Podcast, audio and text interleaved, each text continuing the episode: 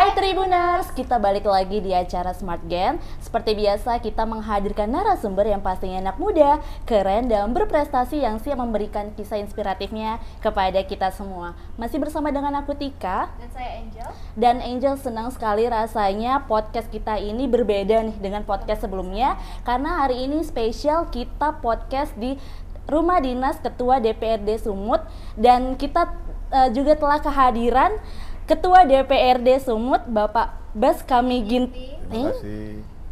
Selamat siang. Apa kabarnya nih Pak hari ini? Baik, baik. Ini dekat bulan puasa kan? Iya benar Pak. Nah, dan juga kita sudah kedatangan kelima pemenang dari kompetisi Jika Aku Menjadi Ketua DPRD Sumut. Halo, selamat siang. Apa Selamat kabarnya? siang. Selamat siang. Nah, kita boleh kenalan dulu ya pertama dengan adik siapa? Nama saya Daniel Manurung, kelas 12 IPS dari Sekolah SMA Negeri 5 Medan. Ya, perkenalkan nama saya Bagas Aditya Bani Putra. Saya berasal dari Sekolah SMA Negeri 1 Medan. Saya kelas 11 IPA. Oke. Perkenalkan nama saya Grace Theodora Sembiring, saya kelas 11 IPA, saya dari SMA Negeri 17 Medan.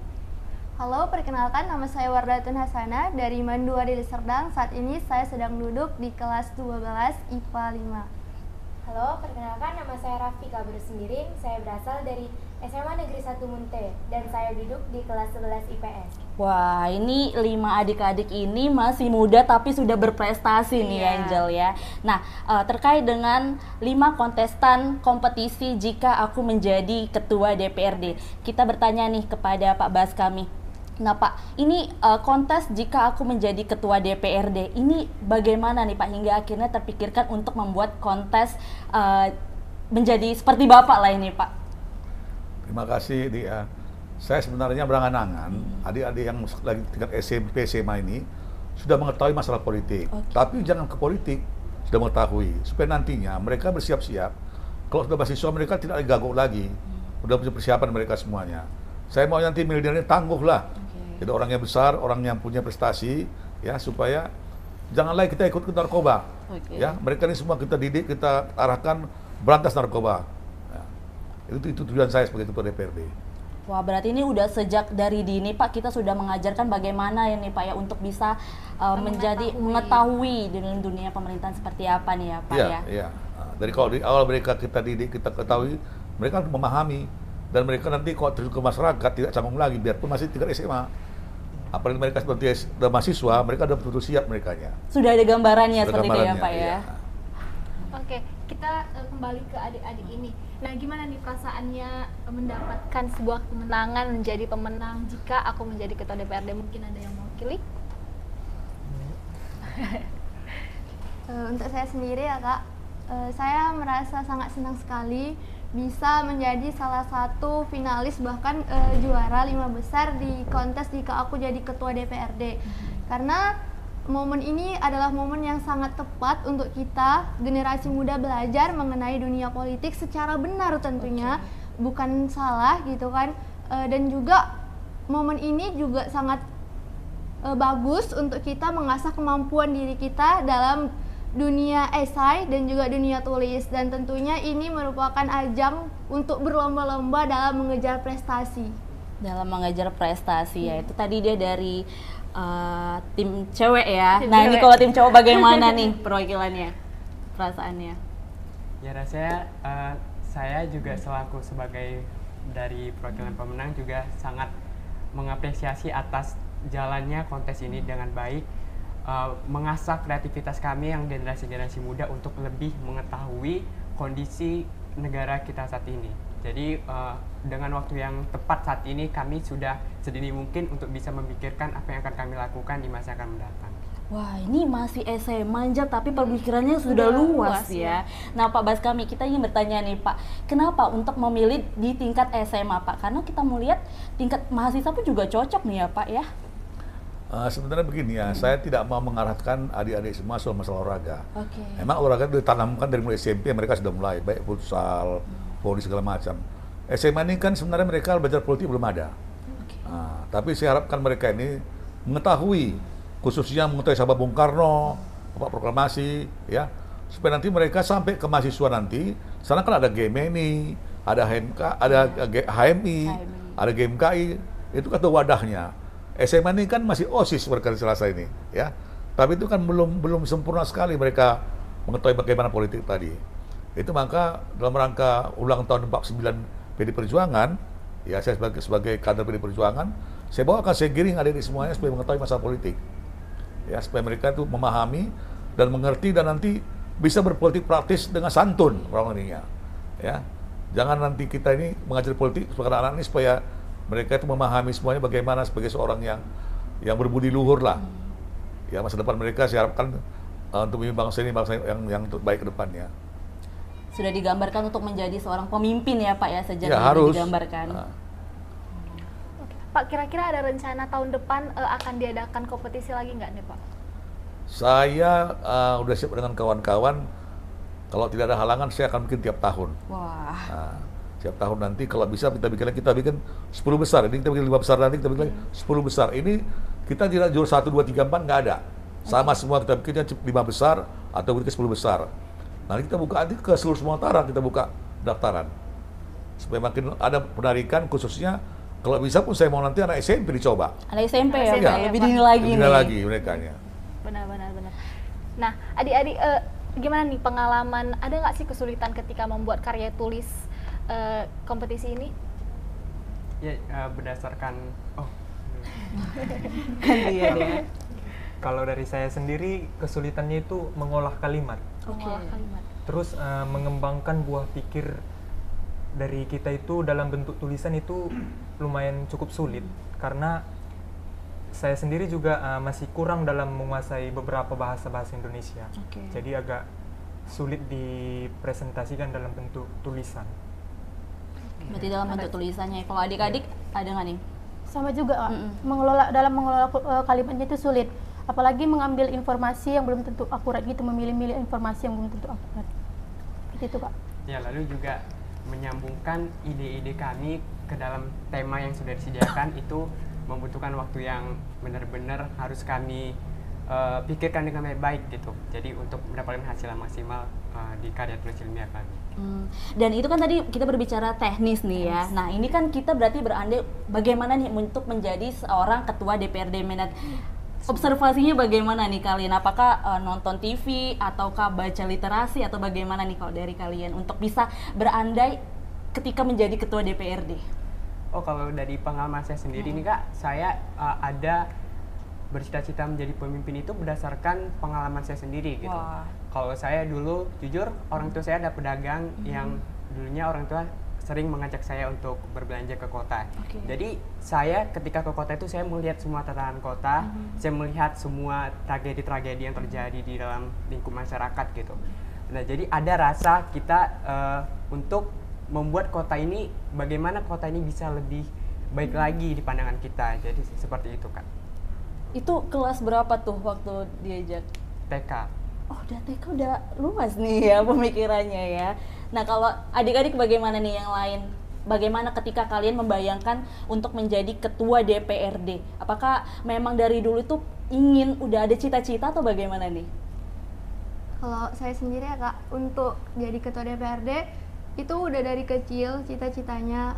Walaupun nantinya tidak menjadi seorang ketua DPRD, eh, saya bisa jadi pimpinan yang lain gitu. Karena melihat kondisi Sumatera Utara yang memang ada beberapa masalah yang belum teratasi dan harus segera teratasi karena mengingat Indonesia ini udah gencar-gencarnya eh, proxy war. Proxy, proxy war itu adalah perang dingin tanpa alat gitu. Jadi perang itu wajib diwaspadai oleh Indonesia dan juga Sumatera Utara. Nah, eh, untuk sumber lain saya itu juga pencinta film. Jadi beberapa film saya lihat itu ada film di atas presiden kalau nggak salah itu film yang menceritakan tentang eh, pemilihan pre- eh, pemilihan presiden di Indonesia dan juga eh, menurut lingkungan itu juga menjadi salah satu dorongan saya untuk menjadi seorang pemimpin gitu. dari udah ada gitu kepikiran memang pengen jadi DPRD atau enggak ke pemerintahan lainnya Terjun tadi ya. Nah, Pak Baskami, waktu Bapak SMA gimana nih Pak? Apa cita-cita Bapak sebelum Bapak menjadi DPRD Sumut? Apakah memang eh, punya cita-cita yang lain kah dulu atau bagaimana Pak? Secara jujur ya, saya sebenarnya belum memba- tidak pernah membayangkan waktu SMA eh, untuk menjadi seorang anggota dewan saja bukan ketua ya. Tetapi waktu saya kan pengusaha, orang tua saya pengusaha, pengusaha angkutan. Saya turun menurun juga usaha angkutan. Cuman pada waktu zaman reformasi, ya, ya terus terang saya bilang ini kan saya mengikut ini Mbak Mega ini kan seorang pemimpin yang sedang sangat luar biasa. Dia berani dan seorang wanita, wah ini saya pikir, jadi saya tertarik untuk ikut pada beliau. Kalau nggak dulu saya nggak pernah, nggak pernah saya menarik bahasa soal politik. Tapi setelah tampilnya Mbak Mega sebagai ketua umum, saya ikut bersama-sama beliau sampai hari ini. Nah, kebetulan ya namanya Tuhan mungkin mengasih rezeki ya, ya menjadi amanah bagi saya. Saya sempat juga tiga, tiga periode sekarang jadi ketua DPRD. Nah, itu memang cuman memang terus terang saya bilang jujur saya saya tidak pernah membayangkan saya sebagai anggota DPRD. Nah, tapi tadi itu memang jalan-jalan Tuhan itu mungkin bedakan kamu arah kemari. Nah, sampai sekarang memang usaha saya usaha angkutan masih ada. Nah, itu saya serahkan kepada orang rumah yang memegang. Tapi saya untuk politik ini ya terus terang saya bilang setelah reformasi lah saya belajar. Berarti Pak sebelum uh, bercita-cita ingin menjadi anggota dewan, apa nih Pak cita-cita awalnya nih Pak? Jadi pengusaha. Jadi pengusaha ya Iya. Pak ya? Nah, Jadi pengusaha, tapi kan sekarang juga sambil berarti nih ya Pak ya, dapat dua nih, dari pemerintah juga, pengusaha juga nih ya Pak. yang pengusaha Pak. saya tinggalkan sekarang. tinggalkan ya Pak ya, Sekarang saya fokus sekali sebagai uh, ketua DPR Sumatera Utara. Ketua DPRD Nah, Sumatera dari mulai tahun Utara. 99 saya udah meninggalkan usaha itu. Udah meninggalkan usaha dan Ah, fokus ya Pak kita iya. terjun dalam dunia Ya, politik, iya. Oke, kita tanya-tanya dulu nih Hmm, Kak. Cita-cita adik-adik kita ini apa nih cita-cita yang mungkin boleh dari Daniel ya? Kalau saya sih cita-cita dari dulu itu ingin ke terjun ke dunia perpolitikan. Oke. Cuman karena prodi saya juga lulusnya bukan di perpolitikan, jadi mungkin bisa ke prodi eh ke pekerjaan yang lain sesuai jurusan saya, gitu kan. Contohnya itu kayak saya terinspirasi menjadi ker- eh, di turun di pejabat pemerintahan gitu. Terinspirasi dari dulu sih. Karena saya juga suka bahas hal-hal perpolitikan, hal-hal sejarah mengenai bangsa Indonesia ini berjalan gitu kan. Oke, kalau adik bagaimana nih? Kalau saya sendiri kak, saya itu memang benar kata Pak Baskami tadi itu cuma jalan Tuhan. Tapi jika saya ingin bermimpi, saya ingin menjadi bagian dari Menteri Perhubungan Indonesia gitu. Karena kesukaan saya terhadap dunia perhubungan Indonesia itu sangat tinggi gitu. Dari saya kecil sampai saya dewasa sekarang saat ini. Wah, pengen cita jadi Menteri Perhubungan ya, belum luar nih. Kalau adik bagaimana? Kalau saya sendiri saya pengen jadi akuntansi kak. Akuntansi. Akuntansi. Kalau saya sendiri kak, saya pertama itu inginnya jadi pengusaha muda yang sukses. Oke. Yang kedua, saya bercita-cita ingin terjun juga sama kayak Daniel terjun ke dunia politik. Makanya nanti eh, ketika di bangku perkuliahan saya juga ingin mengambil di Visipol Mhm. karena ingin memperdalam dunia politik dan juga pemerintahan supaya Indonesia nanti lebih baik gitu. Mhm. Eh, dan juga salah satu cita-cita besar saya adalah tuntutan saya untuk bisa nantinya eh, membantu anak-anak Indonesia sebagai dewan pengajar gitu kak. Jadi semuanya merangkul. Kalau saya dari kecil juga ininya jadi pendeta kak. Terus meleset kayak gitu Oh, kayak udah ada- tuh? Udah ada peluang kayak gitu di sini. Jadi mikir-mikir-mikir oh iya terjun ke dunia politik Oh, aja jadi- kayak gitu kayak karena jadi seorang pendeta juga public speakingnya harus juga bisa mencerahkan kayak Iya, gitu, benar. bisa mengajak kayak gitu. Jadi kayak terjun ke dunia politik oh nggak apa-apa kayak gitu jadi ngikuti alurnya kayak mana yang Tuhan kasih sama kayak yang dibilang Bapak. Waduh. Nah, ini kan kalau bisa kita bilang eh, rata-rata adik ini tertarik nih untuk terjun dalam dunia politik ya. Kira-kira siapa sih eh, anggota dewan yang kalian favoritkan hingga akhirnya aku ingin nih menjadi eh, anggota dewan atau anggota DPRD? Ya siapa yo? Oh nih perwakilannya nih. Mungkin ada yang punya favoritnya nih anggota dewan.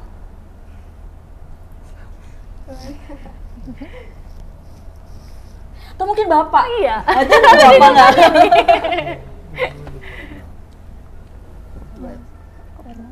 Oke, sepertinya ini oh, malu-malu nih ya adik-adik ya. Mungkin karena di depan kita ada uh, Pak Bas kami, kami. pasti Pak Bas kami nih ya, Ketua DPRD Sumut. Nah, ini kan kebetulan nih di depan kita ada Bapak uh, Ketua DPRD Sumut, Pak Bas kami Ginting. Ada nggak yang ingin uh, kalian harapkan ke depannya anggota DPRD itu harusnya seperti apa sih yang bagus nih untuk bisa menjadi perwakilan rakyat? Mungkin perwakilan dari adik-adik yang ingin sharing nih.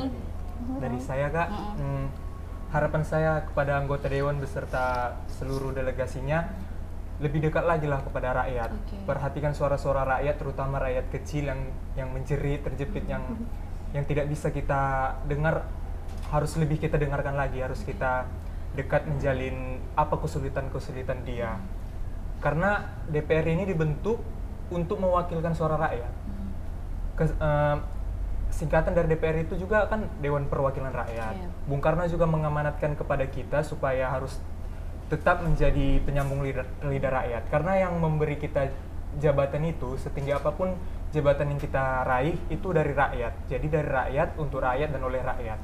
Gitu saja kak. Memperhatikan jeritan rakyat, mendengarkan aspirasi, aspirasi, ya. Mungkin ada adik-adik lain nih, kriteria DPRD seperti apa sih yang kalian harapkan seperti itu? Tadi Dani mendengarkan aspirasi, atau ada yang lain nih adik-adik? Kalau untuk Warda, eh, ketua DPRD kriterianya menurut Warda itu yang pertama tadi aspirasi, mendengarkan aspirasi masyarakat. Itu sangat penting gitu. Yang kedua adalah ketua DPRD yang adil, jujur dan amanah.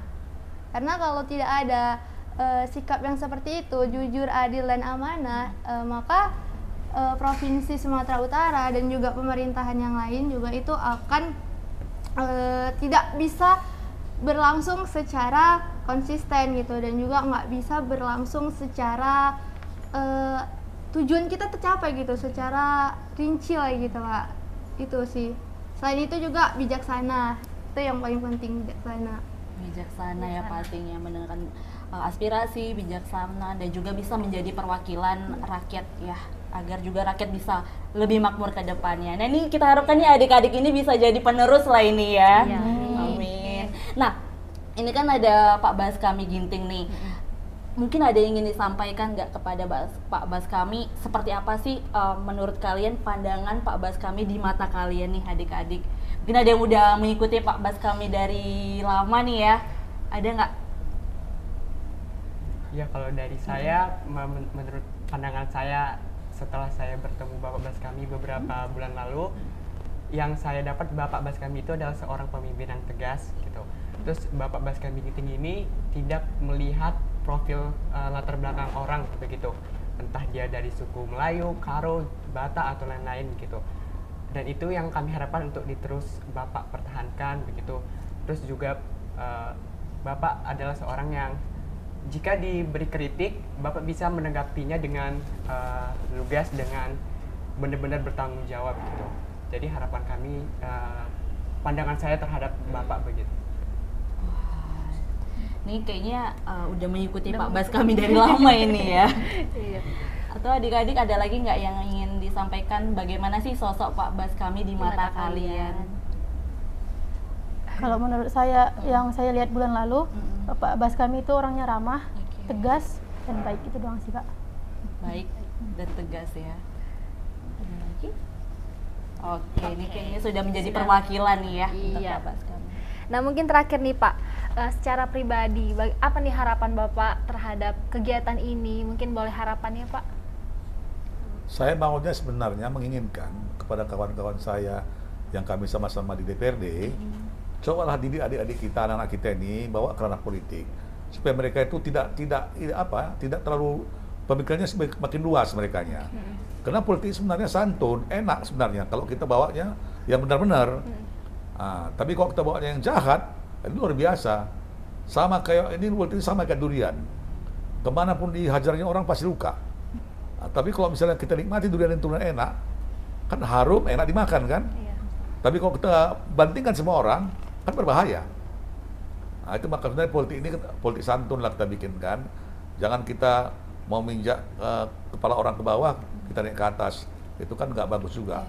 Itu maka saya bilangkan kepada adik ini semuanya, supaya mereka belajar politik ini supaya ke depan tuh lebih dia punya pemikiran lebih luas ya. Saya yakin mereka mereka ini mampu kok dari seorang pemimpin ke depan. Asal taat belajar yang pertama taat agama. Yang paling penting lagi jangan sentuh narkoba. Nah, itu yang paling penting ya. Oke? Jangan sentuh narkoba dari awal ya Pak, maka kita Iya. diajarkan untuk politik santun ya Pak Santun, ya. ya. Nah, itu dia tadi Tribuners uh, bincang-bincang kita bersama Ketua DPRD Sumut, Bapak Bas Kami Ginting dan lima adik-adik yang bakal menjadi uh, penerus nih anggota dewan kita harapkan di masa mendatang ya. Amin. Amin. Nah, Tribuners sebelum penutupan kita akan ada acara penyerahan piagam nih kepada adik-adik yang menjadi lima besar kontes jika aku menjadi ketua DPRD.